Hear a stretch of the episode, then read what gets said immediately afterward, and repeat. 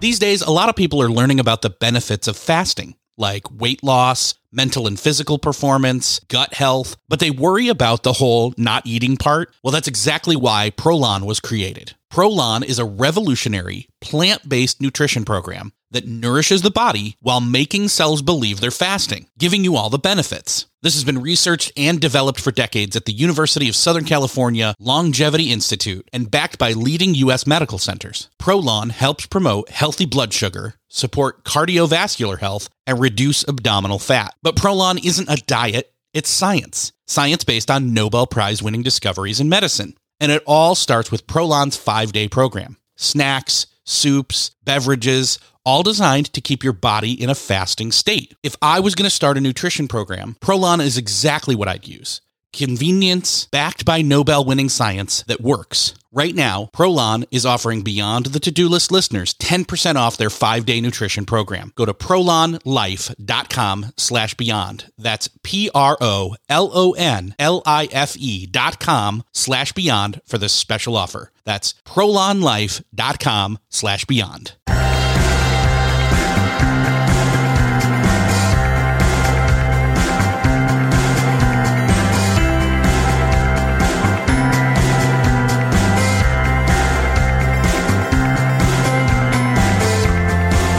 Hello and welcome back to another episode of Beyond the To-Do List. I'm your host, Eric Fisher. This is the show where I talk to the people behind the productivity. This week I'm sharing a conversation with you that I had with Mike Schmitz. If you're familiar at all with the productivity podcast space, then you know that Mike has been on other productivity podcasts. Currently, he does his own podcast, Bookworm, or co-hosts it. And then he also is a co-host of the Focused show that he does with none other than Mac Power Users, David Sparks. And that's one of my new favorite shows, by the way. But Mike is joining me to talk about the topic of faith-based productivity. Now, before you hear those words and have alarm bells going off in your mind that someone is going to try to convince you to subscribe to a certain religious belief in this episode, nothing could be further from the truth. I have to make that disclaimer because some people are going to listen to this and think, oh my gosh, what are they doing with a productivity podcast talking about faith? Well, here's the thing. As we get into in this episode, you do not have to have a specific religious faith of any sort in order to get the theme of faith-based productivity that we talk about in this episode. I dare you, in fact, to listen to the first ten minutes or so of this episode and not get something out of it, because there's so much more to the definition that we talk about than just skirting by and saying, oh, I'm not the same, quote, faith as someone else, so I can't listen to this. I think you're going to really enjoy this. In fact, this is a really fun conversation that I got to have with Mike. And not only do we talk about faith-based productivity and what that means and how you can get something out of that and how having a faith-based productivity can inform your decisions and give you more of a why, as well as better decision-making processes for having clarity on your priorities. We also then move into talking about taking a personal retreat, which then stems from that. So I know that if you give this episode a chance, you're going to get something out of it. That said, if your alarm bells went off, I give you permission to jump ship, though you don't need it. You can do whatever you want to. But I will still tell you what to do, which is enjoy this conversation with Mike Schmitz. Well, this week, it is my privilege to welcome to the show for the very first time, long overdue, it's Mike Schmitz. Welcome to the show. Thanks, Eric. I've been a big fan and a listener for a long time. Yeah. So, and I've heard you as well, and it's hilarious. I mean, in fact, you're actually on more what I would consider productivity podcasts than I am in a lot of ways. So you're, I bow to your prolific uh, output. Oh, wow. Thank you. So let's cover that a little bit. So you, uh, let's see here. Let's kind of do a timeline real quick. So I don't know if this was the first productivity show that you were involved with, but obviously the productivity show over at Asian, Asian Efficiency. Uh, you're not doing that anymore, right? You've got your hands too full at this point. I am not. Uh, that is kind of a, a long story, which I won't get into the details, sure. but um, I was let go basically uh, middle of October of last year, which kind of forced me to think through all the things. And at that point, I realized that I have this thing, which I know we're going to talk about with the faith-based productivity thing mm-hmm. today, that has got, kind of been on the back burner, and one of those things where you know you need to do it, but you don't give it the attention that it deserves. And it was kind of a moment of clarity at that point, like, okay, it's go time. And so I've been muscling on that for a long time and getting ready as we record this to to launch that pretty soon. But um, kind of backing up even before before that, you know, I, I, to answer your question, no, I'm not doing the productivity show anymore.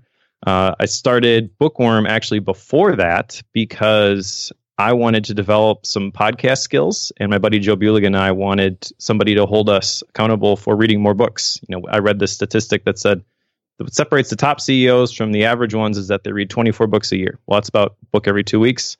So I floated the idea to Joe, hey, how about we read a book every two weeks and then record a conversation about it? Yeah. So did that. Uh, Zach ended up leaving the Asian Efficiency team, and we were kind of in a spot where, what do we do with the productivity show?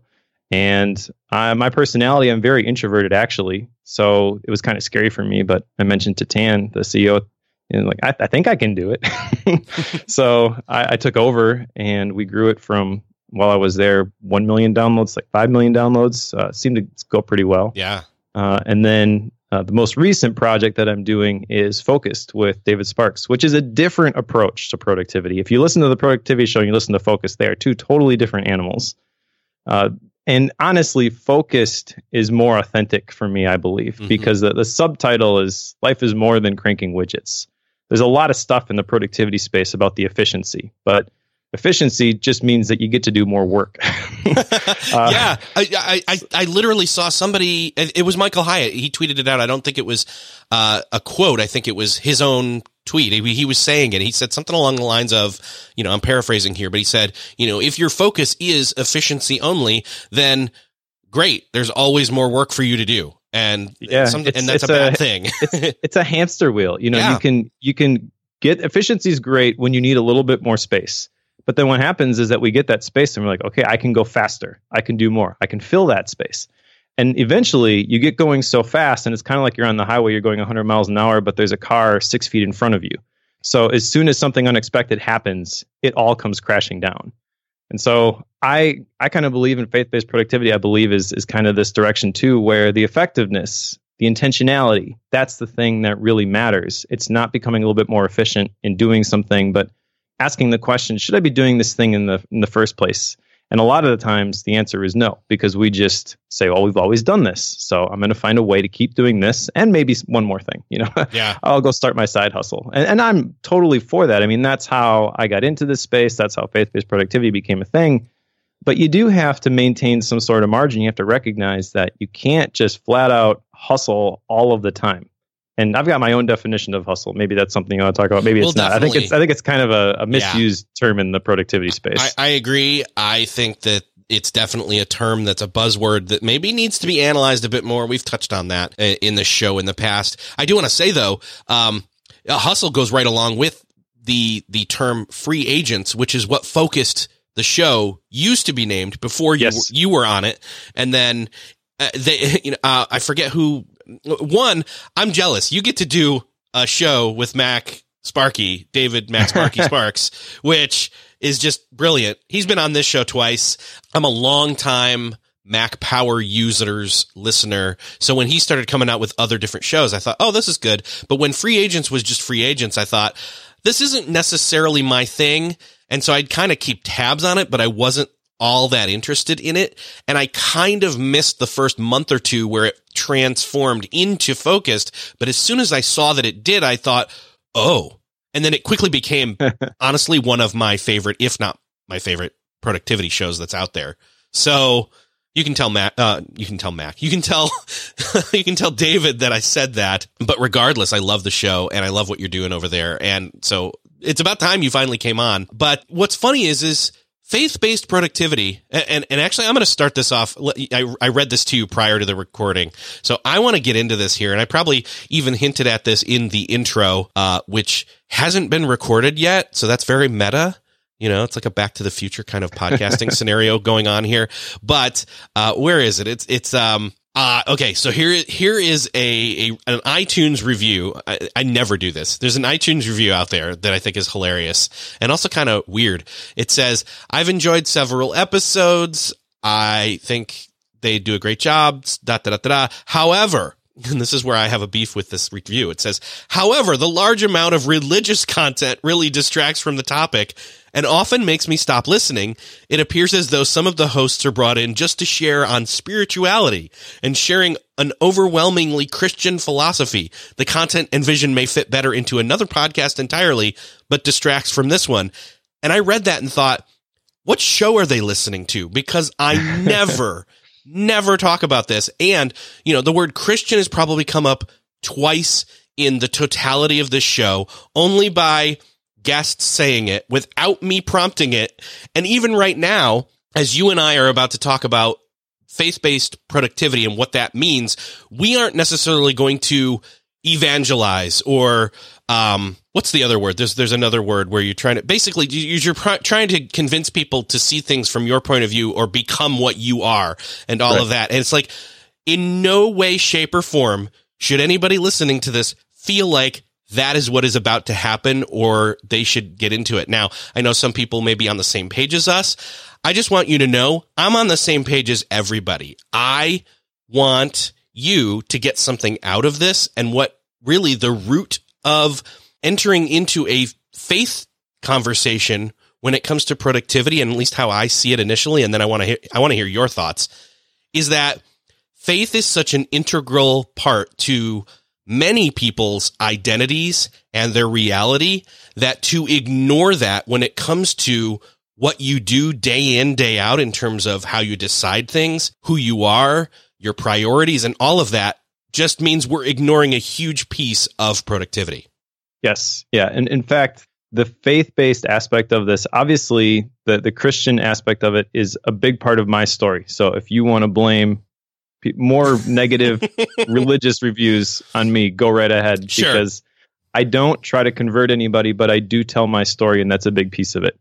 Now, faith can be applied, though, to a lot of different things. I would say even for the agnostic, the person who believes there is absolutely no God, that faith is still something that that you believe in. You believe, you have faith that there is no God. Here's the thing, though. I, I believe you cannot separate faith, not a certain religious belief system, but faith from productivity. I heard somebody define one time faith as believing what you can't see is going to come to pass. And on the other side of that coin basically is fear, which is believing what you can't see is going to come to pass. Mm. So there's a positive aspect to this. There's a negative aspect to this. A lot of productivity is believing that you are doing the right things, working the right systems that are going to produce the right results. There's a ton of talk about like the compound effect, and there's a lot of cool stories that illustrate that. You just show up every day and eventually you achieve your goal. That's how I wrote my book, which is the thing that got me connected with Asian Efficiency and into this space and opened up a whole ton of doors for me. I wasn't a writer. I also wasn't the morning person, but I identified that I wanted to write this book, and the only time that I had to do it was at five a.m. in the morning. So I got up and I wrote for an hour every day before I went into the office. And eight months later, I had self-published my first book. That's the kind of thing that a lot of people, I think, can resonate with, because I think the New York Times ran the statistic, like eighty-something percent of people believe they have a book in them and that they should write it. Well, it's not hard to actually sit down and write your book. You just have to show up every day and you have to do the thing that's going to get you there. That requires faith. On the other hand, fear could be the thing that's going to keep you from showing up every day. You can find an hour for Monday through Friday to, to show up and write if it's really something that's important to you. But a lot of people are kind of afraid of the unknown. They're afraid maybe they're going to put that thing out there and they're going to have people who don't understand it, who say something bad about it. I mean, I get it. I've had those reviews about my book. People who have a different Christian religious belief system, who see things from a different perspective, and they're like, oh, he's saying this. And I'm like, no, you're missing the point, you know, but you can't respond to an Amazon review that way. It just kind of gets under you your can. skin. You know, you you remember those negative ones. You don't remember the positive ones. Yeah, you don't you, remember you can, the people who write in and say, oh my gosh, you totally opened my eyes to this thing. And now my situation has changed. I've had those. I've had somebody write me and say, I was contemplating suicide, but you helped me to see things differently. And now my life's turning around. Like, that's the stuff that gets me going. Mm-hmm. I've had enough of those, uh, not enough of those. I would love more of those. I have had my share of those messages too. Yeah. You can't argue with Amazon reviews. I mean, I'm glad you can't, because, you know, yeah. we'd be spending way too much sitting there, but, um, yeah. And so for me, I, I mean, I think that, uh, again, it's all about this, uh, topic that we've talked uh, in different, we we talked about on this show a number of different ways. We've, you know, it's a, it's a multifaceted topic, and faith is, I, I think, honestly, integrated into all of those topics. We talked about purpose. We've talked about clarity. We've talked about your identity, what your calling, even Jeff Goins. And all of those are kind of related to this topic. This is an, un, this is a deeper underlying level to that. And again, even agnostic people have this. Yeah. I mean, th- there's a big, I would say, wave in the productivity space right now for less but better, you know, essentialism, yes. deep work, stuff like that. Cut out the clutter, cut out all the noise, focus on the things that are really important. That's going to move the needle. And really the the core tenet there is finding your why. Finding right. the thing that is going to produce the motivation. Okay. I, I personally believe there's a big difference between motivation and willpower. And a lot of people view willpower as like, well, I need to reduce the number of decisions that I make. I should wear the same turtleneck and jeans every day, just like Steve Jobs did, so I have more willpower for the decisions that are really important. But when something is really important to you, the motivation can be there. You know, if my kids are in trouble, it doesn't matter how tired I am. Like, I'm going to go run out into the street and push them out of the way of the on, upcoming, uh, oncoming car, right?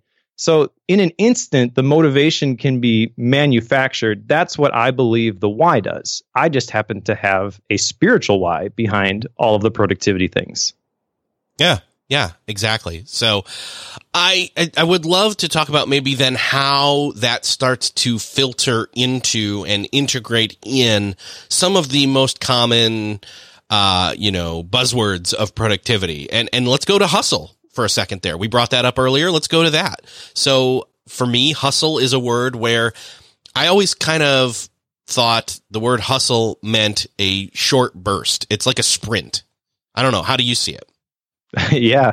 Well, I think maybe let's just define what it's not first, because sure. most people hear hustle, they think of Gary Vee and getting four hours of sleep because you're so excited to work. That's not necessarily true. So hustle's not, I would argue, cranking or grinding. It's not putting in the long hours. It's also not trying to do all of the things for yourself. It's being selective and selecting the things that are you're going to work on, but then doing those with all the resources that you have available to you. Now, there's a definition that I really like. And it says that hustle, the definition is uh, to force to move hurriedly or unceremoniously in a specified direction. And I believe you can break that down into three different components. And this is really important to understand, because what most people think of when they think of hustle is they think of the work, okay? The, the people who are putting in the long hours. That's kind of the surface level. And you got to work backwards. You won't ever get there if you're hustling the right way. Uh, and you just you just start there. Uh, the second level is the the purpose, and and that's kind of the the direction that you're going. And then the last part, last part, and really the most important part, is the vision. Okay, so the vision is your your why. That determines the plan or the route that you're going to take, and then ultimately that direction is going to influence the work that you do. So maybe another way to say this is that you start like going on a trip with the destination in mind, your vision, where you want to end up. Okay, and then you've got the direction. That's the purpose. That's the route that you're going to take to get there. And then only when you know where you're going and how you're going to get there, do you drive? Do you get in the car? Do you hustle, quote unquote, do the work, you know, the stuff that people see. And I think if you there there may be a roadblock on your on your route, you know, you may have to adjust and go in a different direction for a short period of time, but if you just get in the car and drive, you're going to miss it. You have no idea where you're going to end up. You know, if uh, I don't know where I'm going, but any road will get me there. That sort of thing. Yeah. You know, that that's I think the the negative aspect of how most people hustle. Well, and in your metaphor that we're going with here, the traveling portion of it is then the place where the word efficiency and the enacting of that makes appropriate sense. You don't want to, unless the point of the trip, which again would have come prior to getting in the car and the planning of the trip, unless you're going on a sightseeing trip and you're just going to wander around, the most efficient or direct route, unless again there's one or two stops you want to make along the way, is the the best way. Yes. And and to clarify, because I mentioned the Gary Vee thing, and even I think Gary Vee is kind of misunderstood about this, because he has a quote that says, "Real hustle is deploying your energy in an actionable way toward the pursuit of some goal." And this is the thing, like the efficiency is great. You want to, you want the trip not to take as long as, as you think. The problem is, for anything that is worthwhile, you are going to encounter not just one, not just two, but probably several obstacles along the way. And at that point, if you're just efficiency minded, you're going to say, this isn't working. I should go back and I should try something else. And there's where there's a fine line, because sometimes, Ryan Holiday, the obstacle is the way. Yes. Just because the thing is there doesn't mean that you should turn around, but figure out how to get around it. Now, there are times when it's just not in alignment. This isn't something that you're you're supposed to be doing. And that's kind of what I try to do with my course. Like I, my tagline is help people connect to their calling, discover their destiny, live a life they were created for. You can't just tell somebody that, but you can help them ask the right questions. And in my experience, when you ask the right questions, then the answers can become clear. Most people, though, don't bother to stop long enough to ask the right questions. They just get in the car and they go, and then they they get run into something, and then yeah. they turn around, they run into something else. And so I, I kind of believe that at some point, it doesn't matter if you are you know, seventeen or sixty-seven, it's worth pausing and identifying, answering the question, am I moving in the right direction? And if you're not, making the adjustments. A lot of times it's not like a complete, I'm going to change my career, turn around, do something different. A lot of times it's just little adjustments that when you make them, things become easier because things are in alignment, and it's kind of kind of more smooth sailing sort of a thing. Uh, I forget who said it. Like the universe makes way for the man who knows where he's going. Like that's that's true when you really click into alignment, but it takes some effort and some some self-study, some self-examination, you know, a growth mindset in order to to recognize those things and, and click into them. So a perfect example of one of the ways that we can get started with hitting pause and stopping and getting clarity is this idea of doing a, a personal retreat. I love that you, uh, like myself, uh, have the twelve-week year integrated into that. For those that have not maybe listened to the episode that I did on that with my friend uh, Jeff C., probably a year or so ago now. Uh, let's take a couple seconds here and just say, what's the twelve-week year? Sure. So the twelve-week year, there's some people in the productivity space, you read that book, and it feels kind of used car salesman-ish, like a lot of salesy stuff. So I want to encourage people to push past that sort of thing, because I think their core ideas are really good. Uh, but basically, the idea is that a lot of people will set New Year's resolutions, yearly goals, right? And then they will sit for eleven months and then try to scramble at the end. And they will probably won't achieve their goal, but they'll get close. You know, so what if we, there are the author's uh, idea is what if we shorten that time period from twelve months to three months? And then we've got this shorter period, which we can sprint. You know, it's not necessarily a, a marathon. It's a series of sprints. So we, we can sprint for a shorter period of time towards this goal. Maybe we won't achieve it, but this is a big goal that maybe we we would have spent an entire year working on anyways. Now in three months, maybe we didn't get all the way there, but we got pretty close. Plus, we have built-in times throughout the year where we can readjust and recognize what are the things that went wrong and, and make adjustments to the systems so that things become smoother for the next time. And that's kind of been my experience with the personal retreat stuff. I was implementing the twelve-week year, and it wasn't working for me. And I'm, I'm I believed in the system, though. I believed that Uh, I was the problem, that I was doing it wrong. the The thing is, uh, their model didn't fit exactly the way that my brain worked. So I kind of went to the the drawing board, and I'm like, okay, so what what should I what should I do here? And I came up with this concept of basically taking like an entire day, and I've got a whole system that I I follow, and I, I made a course out of it. It's got a workbook which will walk you through everything. A lot of the concepts are from the twelve-week year, but a lot of the things that are in there are not. The types of questions that I ask. Uh, the types of exercises that uh, I, I do to to map everything out and identify the habits I, I want to create. But this is the kind of thing that over time has allowed me to transform from failing every single time gloriously with my twelve-week year to being able to achieve my goals.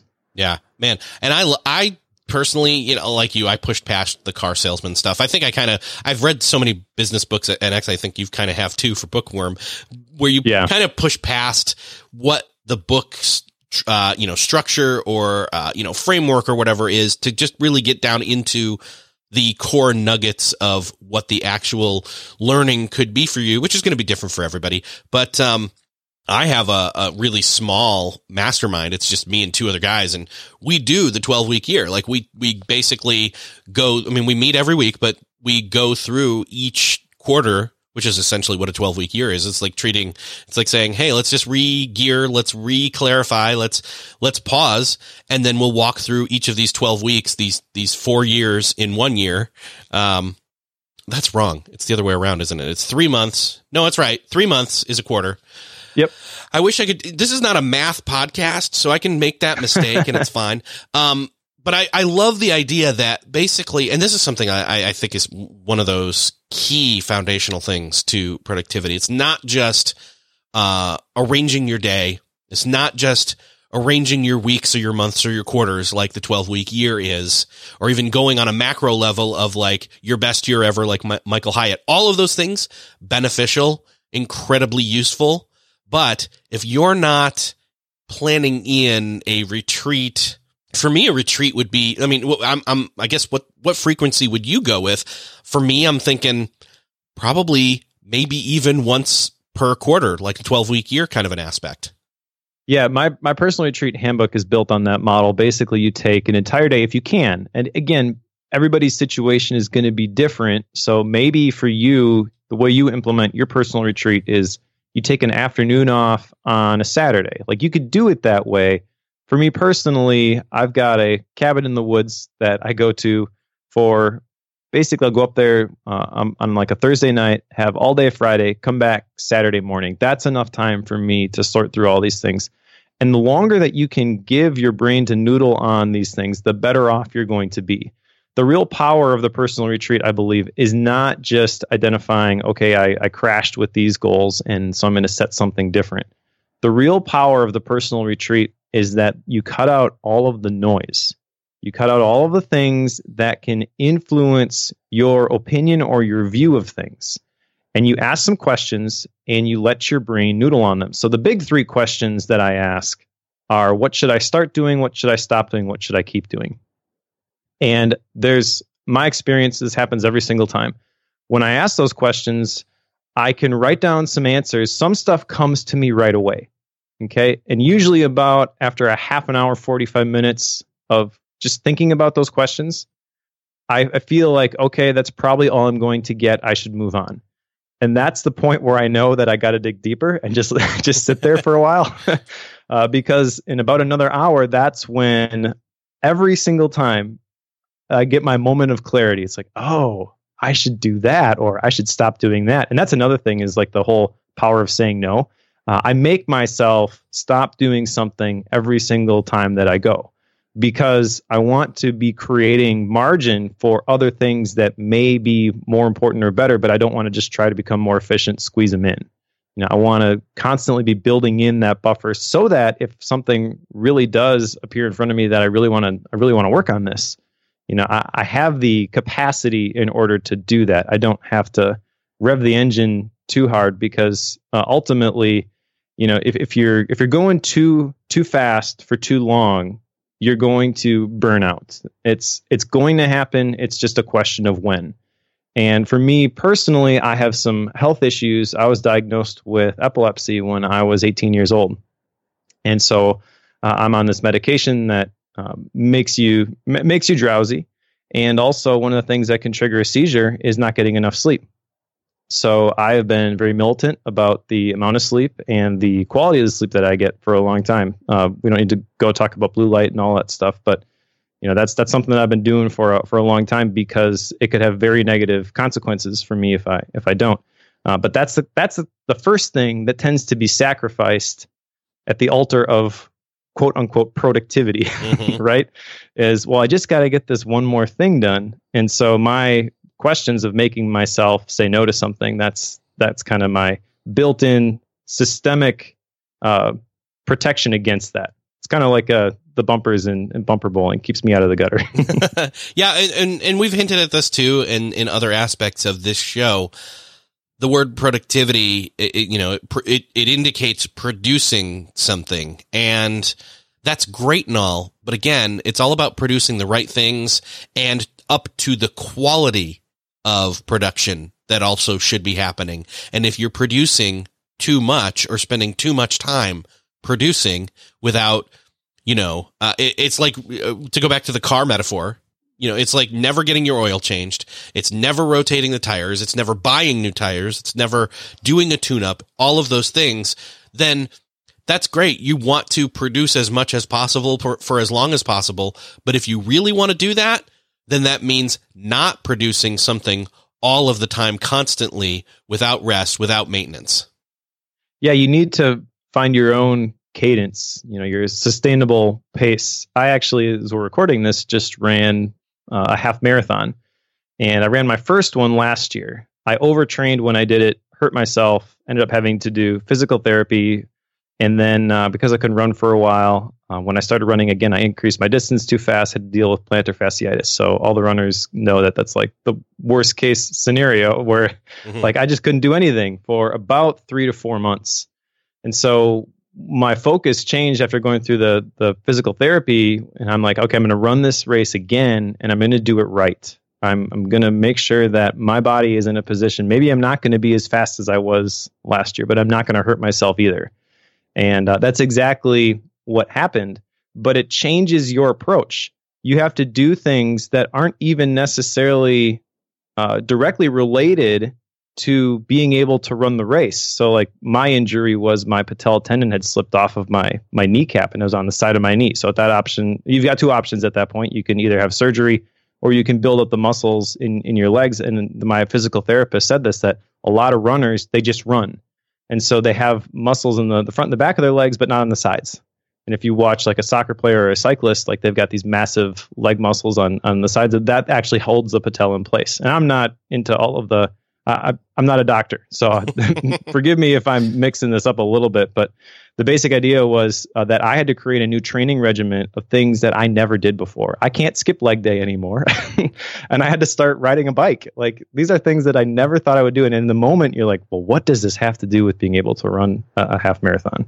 You know, but those are the things that, that keep you safe. And that's the type of stuff that gets neglected, you know, going back to like the, the thing that everybody has seen, the Eisenhower box, you know, the important Uh, the important and urgent, those are the things that we always make time for. But then the things that kind of fill the rest of the time are the things that are urgent, but not important.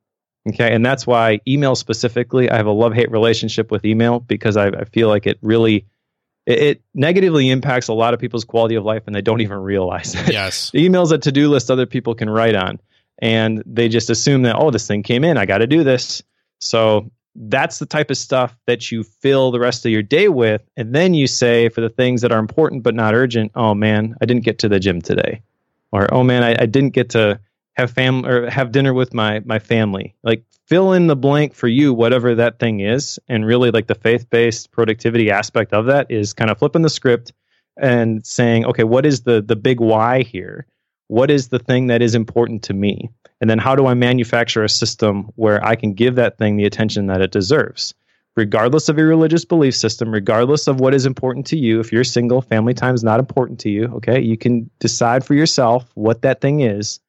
But prioritizing those things, a lot of times all it takes is that perspective shift. All it takes is a little bit of intentionality and planning out your day, putting the big rocks on your calendar first. And then my experience is that when you do that, the rest of this stuff takes care of itself. I love my dogs like I love my children. I care about them, well, one more than the other, but we won't get into that. But I am committed to giving them both the best. And if you feel that way too, like your dog is a member of the family, then you've got to serve them top quality food that they deserve. Serve them Nom Nom. Nom Nom's made with one hundred percent premium ingredients. That means zero fillers or funky stuff. My dogs love these great tasting meals, and their nutritional needs are different than ours. That's why Nom Nom's nutrient-packed recipes are developed by board-certified veterinary nutritionists, freshly made and shipped free to your door. Right now, you can get a fifty percent no-risk two-week trial at trynom.com slash beyond. Say goodbye to boring dog food. Your dog deserves a reason to run to their bowl every single meal, every single day. And all dogs are individuals, so they deserve to be served like it. Nom Nom delivers freshly made dog food personalized to your dog's preferences and unique caloric needs. And again, one hundred percent premium ingredients, no funky stuff. Go right now for fifty percent off your no-risk two-week trial at trynom.com slash beyond. That's try, N O M, dot com slash beyond for fifty percent off. Trynom.com slash beyond.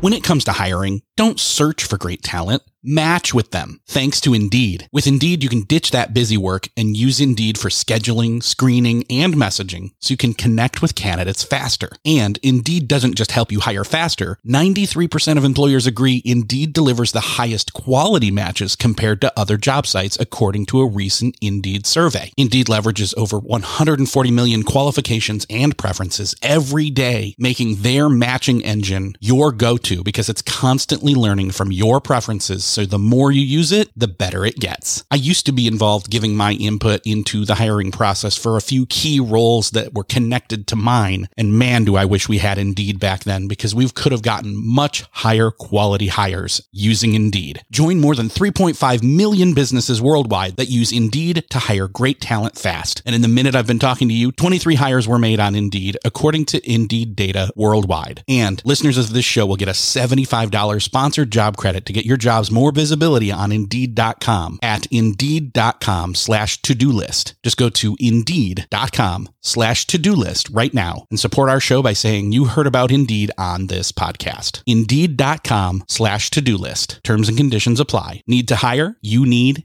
Indeed. What's something that works so well, it basically feels like magic? For me, I'm thinking air conditioning, noise-canceling headphones, definitely. Meeting-free Fridays? What about selling with Shopify? Shopify is the global commerce platform that helps you sell at every stage of your business. From the launch your own shop stage to the first real store stage, you don't have to just sell your own stuff anymore. With Shopify Collective, you can curate products to sell from brands you love and give your customers more variety and your business more sales. Shopify is your no excuses business partner. Sell without needing to code or design. Just bring your best ideas and Shopify will help you open up shop. Shopify also helps you turn browsers into buyers with the internet's best converting checkout, thirty-six percent better on average compared to other leading commerce platforms, and sell more with less effort thanks to Shopify Magic, your A I-powered all-star. Sign up for a one dollar per month trial period at shopify.com slash beyond. Again, go to shopify.com slash beyond now to grow your business no matter what stage you're in. Shopify.com slash beyond. So going back into the retreat, what are some of the core questions that, you know, we want to make sure that we ask? I know you kind of, we kind of went through maybe like, I don't know, the first few hours of the retreat. What does the rest of it look like? Sure. I can walk through the, the process here real quickly. Uh, so basically, I start with reevaluating my core values, and these actually don't change for me. I've got a bunch of guiding questions in the in the course, things like what legacy do you want to leave behind? What are you passionate about? Which, by the way, that's a, a whole nother rant, because passion doesn't mean yes. what a lot of people think it means. Yes, I know. uh, what really makes you happy? What do you value? What do you refuse to do? You know, things like that.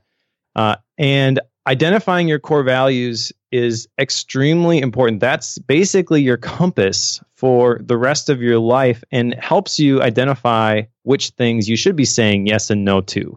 But that's kind of like the big life picture stuff. Uh, we actually have family core values, and they uh, I had a, a graphic designer friend create like a manifesto type graphic, and it's uh, blown up, it's framed, it's it's hanging on our living room wall.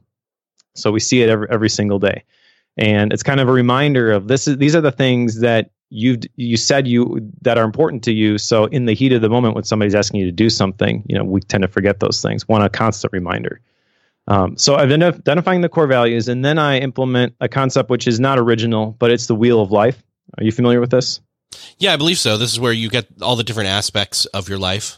Yep. So this yes. is this is really powerful for anybody who has never done this. And you can pick your own categories. I've got eight. Spiritual, career and work, love and relationships, health and fitness, personal growth, fun and recreation. That's the one that tends to be really low for me, because I tend to just always want to work on a project and I have to force myself to take a break. Uh, social, and then finances. So you rate your current satisfaction in each of those areas on a scale of one to ten. It's like a big pizza pie sort of a thing, and what you end up with is like this this wheel, kind of like uh, you're familiar with some of those like R P G type games. You got the different characteristics, and as you develop, like the the the graph um, or the the color thing in the middle gets bigger. Uh, that's kind of what you end up seeing with with this once you once you fill it out. But the main idea here is to identify the areas that are causing you the most pain, and then set goals which are going to make a positive impact in those areas. Now, if everything's rosy for you, great, then you can pick whatever areas you want. But people are motivated by two two things, the pursuit of, of pleasure and the avoidance of pain. Pain is the big one. So if there's something that is causing you pain, it's worth taking some time to identify that. That's kind of what the Wheel of Life does. Uh, and then from there, I ask the uh, the retrospective questions, uh, which maybe if you if you're going and looking at the previous quarter, things like what did you get done, what went well, what maybe could have gone better, uh, and then what should I start doing, stop doing, keep doing. That's where the majority of the time comes. Uh, from that point, that's basically like the first four hours. That's that's my morning. Then I'll break for, for lunch, and I'll actually set some goals based on the uh, the areas that I want to address in the Wheel of Life. And this is, there's not a whole lot of crazy science behind, behind this. Uh, it's just picking the goals that you want to achieve, and then breaking them down. So maybe what are some milestones that, that you could hit? Uh, and then what are some daily tasks or habits that you could create that are going to get you there? Uh, let me just give you an example. Uh, I wanted to grow my email list. Okay, so that's my my goal. Grow it to one thousand members, okay, or, uh, subscribers. And then the milestone that I want to hit is I want to release a, a newsletter every week. Okay, well, what's the habit I have to create if I'm going to send out a newsletter? I've got to show up and write every day. You know, so you can identify your own goals, milestones, you know, that that sort of way. Um, I will then, I've got a template for planning my perfect week. I call it my perfect week. This is not something I fill out every single week, just kind of like my ideal. Again, putting the big rocks on there first. So I want to make sure I get to the gym. That goes on this this grid that I've got. And I slot all of the things that on there that are important to me. And then that kind of directs how I would plan my day. Uh, I don't actually get to the point of planning my day in the in the uh, personal retreat, but at by the time I'm done by setting setting my goals and, and kind of outlining my perfect week, then I kind of know what a win looks like. And so when I sit down to plan my day the night before, uh, every day after that, I'm writing out those goals from my personal retreat by hand because I want that to stick. I want it to be front of mind. And then uh, I, I just very quickly, five minutes, kind of time block my day, and uh, make a list of the the big things that that I've got. So something like this, for example, this is going to go on there, Recording with Eric. Uh, but I might also have just like a three hour block where, you know, I, I just put I'm I'm at working from home, or I'm going to be writing, uh, and then maybe I have got I've got uh, a task listed on the the right side of my my sheet. Maybe I don't. You know, it kind of depends on um, the mode that I'm in. But basically, I put enough structure to keep me moving in the right direction without a whole bunch of detail, because I don't want to get so focused on the tasks or the trees that I miss the forest. And I assume that you, you did say you like take a break for lunch and things like that. Uh, I've got two kind of logistical questions here for people that are trying to figure out how they would do this for themselves. Um, actually, more like three questions. So it's a, it's a matter of time, it's a matter of space, and then it's a matter of, for those of us who don't feel like they can follow through on the commitment of how long this seems like it might take. Uh, so, for example, in your in your um, in your ideal scenario, you're going to a cabin. You're going like on a, what you said, uh, Thursday night, I think. Yep. And yeah, then you've got Thursday all day Saturday morning. Yeah, and then you've got all day Friday, and then coming home on a Saturday. And so, number one, the time issue. Do you feel like this could be done in a more compressed way to get somebody, you know, to shoehorn into it, where it's like at least trying it on a smaller scale to start with, um, time wise would work for them? Or is that just not even worth it? Yes, it, it totally is. The, the concept behind the personal retreat is, in addition to uh, using the twelve week year framework, is implementing a the concept of, of thinking time, maybe, is the best way to describe it. But it's really just creating the space for your brain to think about whatever problem you're trying to solve. Okay. And so I've got a specific structure that I use. You could modify this to answer whatever questions you want. I think Cal Newport would call this uh, a, a walking meditation or a productive meditation, mm-hmm. you know, where you, you're not working on the task, but you're just thinking about it. You could apply it that way. Uh, if you were, if you like my format, but you don't have an entire day, that the thing that I would start with would be asking those three questions: what should I start doing, stop doing, and keep doing? Uh, you will be very surprised uh, the, at the clarity that you get if all you did was answer those questions and gave yourself a couple of hours for your brain to kind of unpack those. Uh, and that's the that's the secret, though, is that you need to get out of the place that you normally are. You have to go someplace different, and you have to go someplace quiet. So if you're going to go do your personal retreat, and you have your phone in your pocket, and you left notifications on, and you're responding to emails in between thinking about these things, you've sabotaged it. You need to really disconnect and allow your brain to be your brain, and not, you know, this thing that we've trained it to be, where it's constantly trying to keep things in short-term memory. Like, just release all of that stuff. Don't worry about what's going on in your inbox for a couple of hours. You're going to be okay, I promise. And then l- just let your brain do what it's designed to do. And the clarity that comes from that provides a lot more, uh, I, I would argue, provides exponential returns, even if it's just over the, the short term. Maybe it's just, you know, a couple of weeks. Uh, but especially when you do it On, on a quarterly basis, uh, I think like if you can make some adjustments that are going to to save you from doing some things that you shouldn't be doing, how much time is that going to save you over the next couple months or the next couple years if you never took the time to identify whether that's something that you should be doing? That's kind of the goal. Yeah. So you can do it on compressed time. If you can figure out then taking longer with it, you can do it in almost like an interval or a, you know, you, like you said, you you'll take a break and go for lunch. And my idea here is, say you don't have a cabin, uh, what you might want to do instead is get a hotel room, like one town over or something, or or even in town, I guess, as long as, you know, you can still disconnect and, or, you know, put your phone in a lockbox in the hotel room or, uh, you know, it, because the travel time might be part of the issue for you, or one of the objections, I, I should say. Um, that's another option. But again, going then for lunch at, say, as a reward for getting through a certain amount of the quote hard work, the the, the soul searching yep. work is is a great way to reward. I mean, again, it's a great way to re- reward yourself and say, all right, now I'm going to, and even, I don't know, maybe, maybe not, meet up with a friend and say, hey, I'm going to meet you at this time. And, you know, we can talk and we can have fun and whatever, we can go have a steak dinner or whatever, you know, your, your favorite is. But uh, that would be another way to incentivize yourself. Yeah, and I, I would even argue that you don't need to even spend any money in order to do this. I mean, if the weather is nice, you could just go to the park. That's mm. something that I do occasionally. Uh, there's a, a area where we live where it's it's down by the river, and the water is kind of my happy place. So I'll just go sit on a park bench for a couple of hours and think about stuff. You know, th- that you could use that same format for your your personal retreat. The the trick is escaping everything that could steal your attention. So if you're going to bring your phone with you, that's totally fine, but you've got to have the willpower not to pull it out of your pocket and check it. And you've got to be able to turn the notifications off so you can't be interrupted.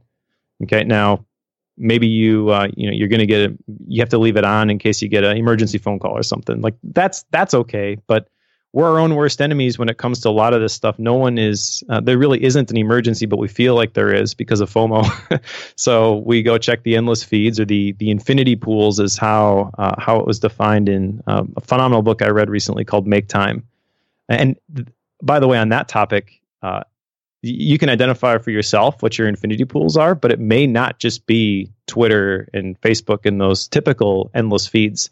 One of the focused episodes that we recorded recently was with Shahid Ahmed, who is a video game developer, and he turned his iPhone into basically a dumb phone. And he mentioned, uh, he's the one who introduced me to this this whole concept in this book of uh, infinity pools. He was uh, he needed to uh, order a set of screwdrivers, so he opened up Amazon, and then he found that he ended up just scrolling through Amazon looking for other things, and he's like, "Oh, that's an infinity pool. That's coming off my phone." Yeah.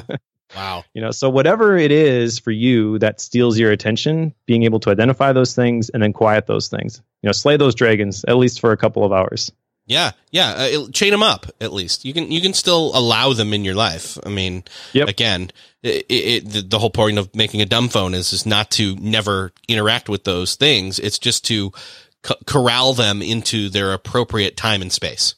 Yes, exactly. Exactly. The right thing at the right time. And that's something that I've done. Like, I don't have email or social media on my phone. I have both of those on my iPad, but I don't want to, because the phone is the thing that I always have with me, I don't want the ability to pull that out and go check those things anytime, because I want to I want to break that that habit. The most recent Focused episode, we interviewed saxophonist Bob Reynolds of Snarky Puppies, and and, and uh, he he mentioned that he he had this moment of clarity that he doesn't want his son to remember Dad as the guy who always had the, the piece of, of black metal in his hands. Mm-hmm. You know, so that's the kind of thing I want to avoid. But if I'm at home, you know, the the iPad is is a, a great device for those sorts of things, and just changing the location and the mode that I approach the device with, that's that's enough for me to make sure that I'm intentional wherever I am, whatever I happen to be doing. If I'm at home sitting on the couch, it's okay maybe to check the email and check Twitter and things like that. And I check it a lot less often on my iPad than I do uh, on my phone. And yes, I can still get to that stuff via the web browser things, but having a, that little bit of friction there where I have to log into it, that's enough to keep my focus on the thing where, in, in my own definition, where it should be.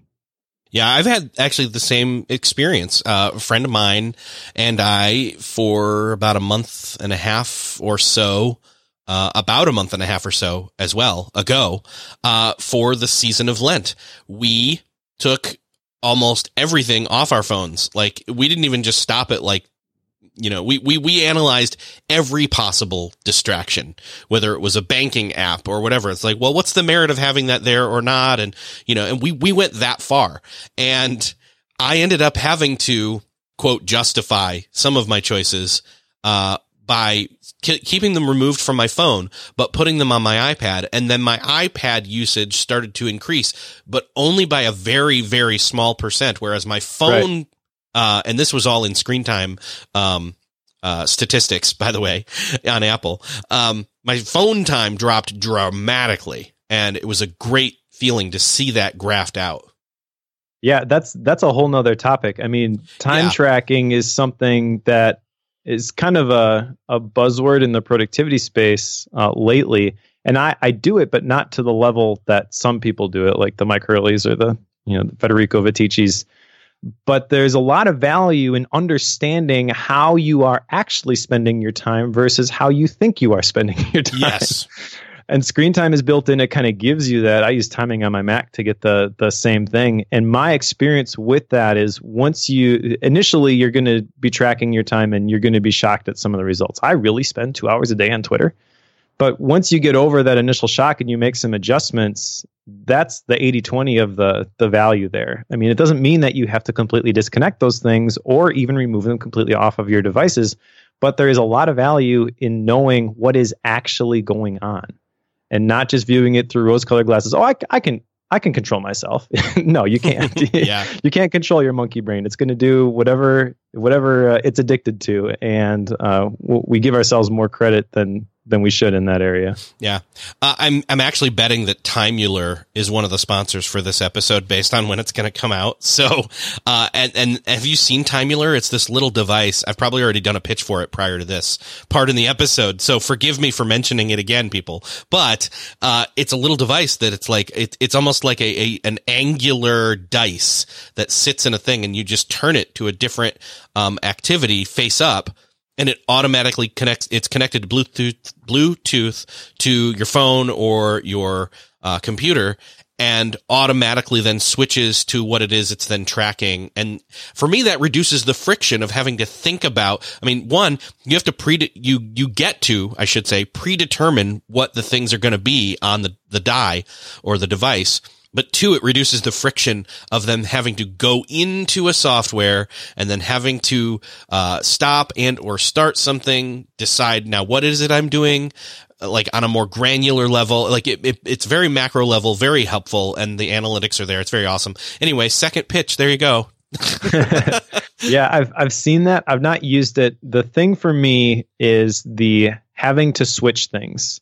That doesn't work for me. And that's why, you know, back in the day when I was trying to use Toggle and different things, mm-hmm. I would start a timer for travel time, for example, and I forget to turn it off. And then I get home and I was not in the car for twelve hours today, but the, that's what the data says, you know. But with timing for the Mac, it it recognizes what apps you're using. It even recognizes what web pages you're going to, or even in like Ulysses, what sheets you're you're working on.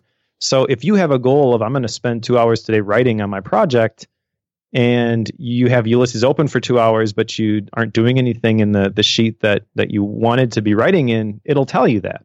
And then it even gives you a productivity score. You can choose this activity is, you know, from very unproductive to very productive, and it kind of averages all that stuff out. It's completely arbitrary, but essentially what you want is for the number to keep going up, right? You want to keep getting better at how you work and effective in, in what you're doing. That's the thing that really works for me, is the the automated stuff. If I have to think about switching tasks at all, then the system is is going to break, not by any fault of the technology, but I'll take complete blame for that. For that. uh, and that's really like with with timing, for example, why it's so great is you may, let's just go back to the Timeular thing. Okay, so you, you flip it over, you're working on a task. At some point, you're probably like, oh, I should probably go check Twitter real quick. Okay, so you go there. And then you you look through something, and then you know, maybe I'll, maybe I'll check Instagram. Okay, so you were only going to take a couple minute break in your your two hour time block, right? But a half an hour later, you're still scrolling through your feeds, but that's being tracked with the the wrong activity. You know, at that's what a lot of people do, and my myself, like I'm I'm terrible at that. So sure. I want you know one to one representation of this is how I'm actually spending my time. If I could get that for everything that I do, that would be great. And that's really kind of at the heart of the personal retreat too, is the the recognizing the way things really are, being able to get, how does Sam Carpenter put it, um, above and slightly outside your situation. You know, change your perspective. When you change your perspective, you can see things with a, a lot more clarity. Vision is not just being able to see what's right in front of you. It's being able to see down the road. It's being able to see the periphery, you know, the, seeing the big picture. Uh, And that's where a lot of this like quantified self stuff for me is really helpful. I don't go crazy with it. I'm not tracking all the calories that I'm eating, but I, I do think that this is a great use of the the technology. Um, the the health app for uh, from for, from Apple, and the, the Apple Watch is kind of the thing that got me got me running, got got me in shape, you know, because I don't have to think about it. It's just right there. And uh, I think that's the best use of technology, is being intentional about it. How is this going to help me achieve the goals that I, I want to set? Not just, I better use this because it's new and shiny or everybody says this is so awesome, but asking the question, Cal Newport kind of makes this case in, in digital minimalism. Like, what is it doing to me? And is that okay? And by the way, you could apply that to just about anything. I think Jim Rohn mentioned that about the, the people that are in your life. You know, ask yourself the question, who are the people that are able to speak into my life? What are what impact are they having on me? What are they doing to me? And is that okay? uh, that's that can be humbling when you ask those questions. But when you do ask those questions, that's when you have the power to to change. That's when you have the power to, and maybe it is a difficult conversation to talk to somebody close to you and be like, you know what? You've been really super negative and I can't have that in my life right now. But I've had to do that. And it's brought nothing but happiness in the long run uh, when you when you do do that. But you have to recognize, again, that this the situation before you can you can get there. Yeah. Well, it, it seems to me that there's a, a, a almost a theme in some senses of all the things that we're talking about in this conversation as we wind down here. And it has to do with clarity. Um, it has to do with authenticity. It has to do with purpose. And then taking focused action. So, I mean, and, and that's all. That's that. Those four things almost seem like different things, but in my mind, I'm seeing like a through line as I said them. So, I don't know. Maybe you maybe you got to get in my head first. I don't know. If I were to summarize everything that you just mentioned, I would use the term intentionality. Yes. Are you doing what you want to be doing? Because a lot of people aren't. They're doing what the default has become without ever stopping to think about, is this the right thing? You know, if if all you did was apply, int- if you were able to apply intentionality to every moment of, of your day, that is the ideal. That is the holy grail for productivity, but ultimately faith-based productivity, is being intentional with the time, talent, treasure, all of the resources that you have, being able to invest them in the way that you want. Well said. So I'm going to link up to everything possible that people could go check out about you and what you're doing uh, in the show notes for this episode. Uh, anything specific that you want to mention? I know you've got this course that's out, uh, coming out and out now. Uh, so I'd love for you to maybe describe what people are going to get with that. Sure. So uh, Faith-Based Productivity is the flagship course, I would say. It's the culmination of everything that I've ever done. Uh, and by the way, I guess uh, one thing we, we didn't mention, uh, my perspective on this stuff is a little bit unique because in addition to being in the productivity space, I also have a Bible college degree. That's kind of how I got here, is I was teaching a Bible college class on personal management, recognizing how all of the stuff I was reading about and seeing in the productivity space lined up with biblical principles. And so it's uh, twenty-something videos, and it's got a whole series of explainer videos on how I plan my day, starting with the uh, the wheel of life and the core values, and then the the monthly, weekly, weekly, and daily planning sheets. You can customize all of those to put in your own life theme, which is a concept that I teach you how to how to find in the course. In addition to the Faith-Based Productivity course, there's a premium version, which is going to have a, a, a special sale. When I launch it, you're going to get the personal retreat course with that. Also, my journaling class, a coaching call, and then I've got a community that my friend Joe Buehlig has built alongside that, which you could just join the community if you wanted to. It's seven dollars a month or seventy dollars a year. But when you buy Faith-Based Productivity Premium during the launch sale, you're actually going to get lifetime access to that for free. So the premium version, when it launches, is going to be two hundred ninety-seven dollars.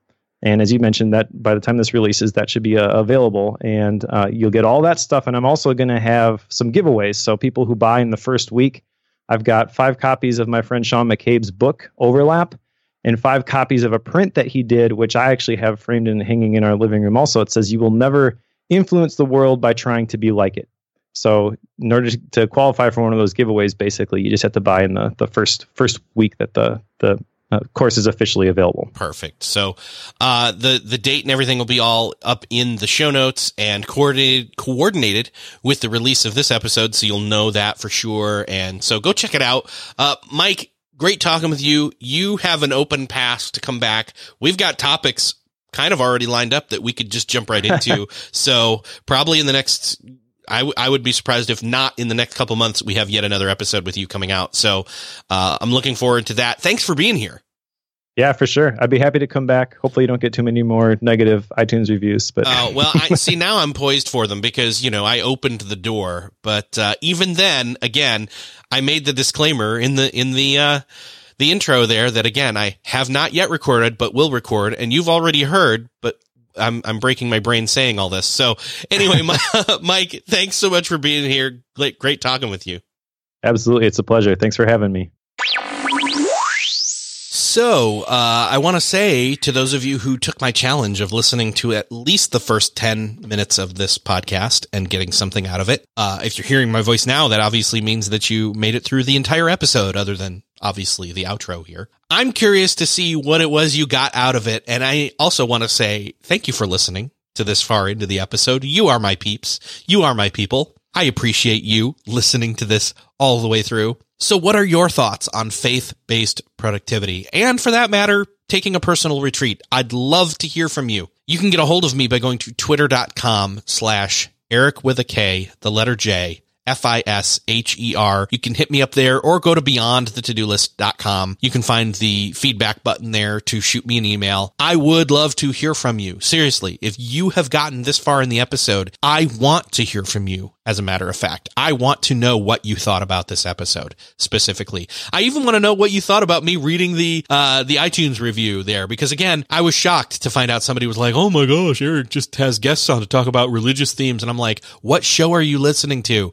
That's seriously not this show. So anyway, I do hope that you got something out of this, and I would love it then to do me the quick favor of passing this on again to somebody, or everybody for that matter, but specifically somebody that you know would benefit from hearing this episode. That is how this show grows. If you enjoy this show, sharing it, and by the way, so many of you do this already, I super appreciate it. I am so thankful for you doing that. Do it one more time. Share it with somebody you know needs to hear about this conversation, and then let me know that you sent them. And thanks again, really, I mean it, for listening. I really do appreciate it. And I really do want you to reach out to me. I would love to hear from you. And I just want you to let you know that I'm super appreciative. I've got a bunch more episodes coming down the pipeline that are awesome, and you're going to love them through the rest of the summer and even then through the rest of the year.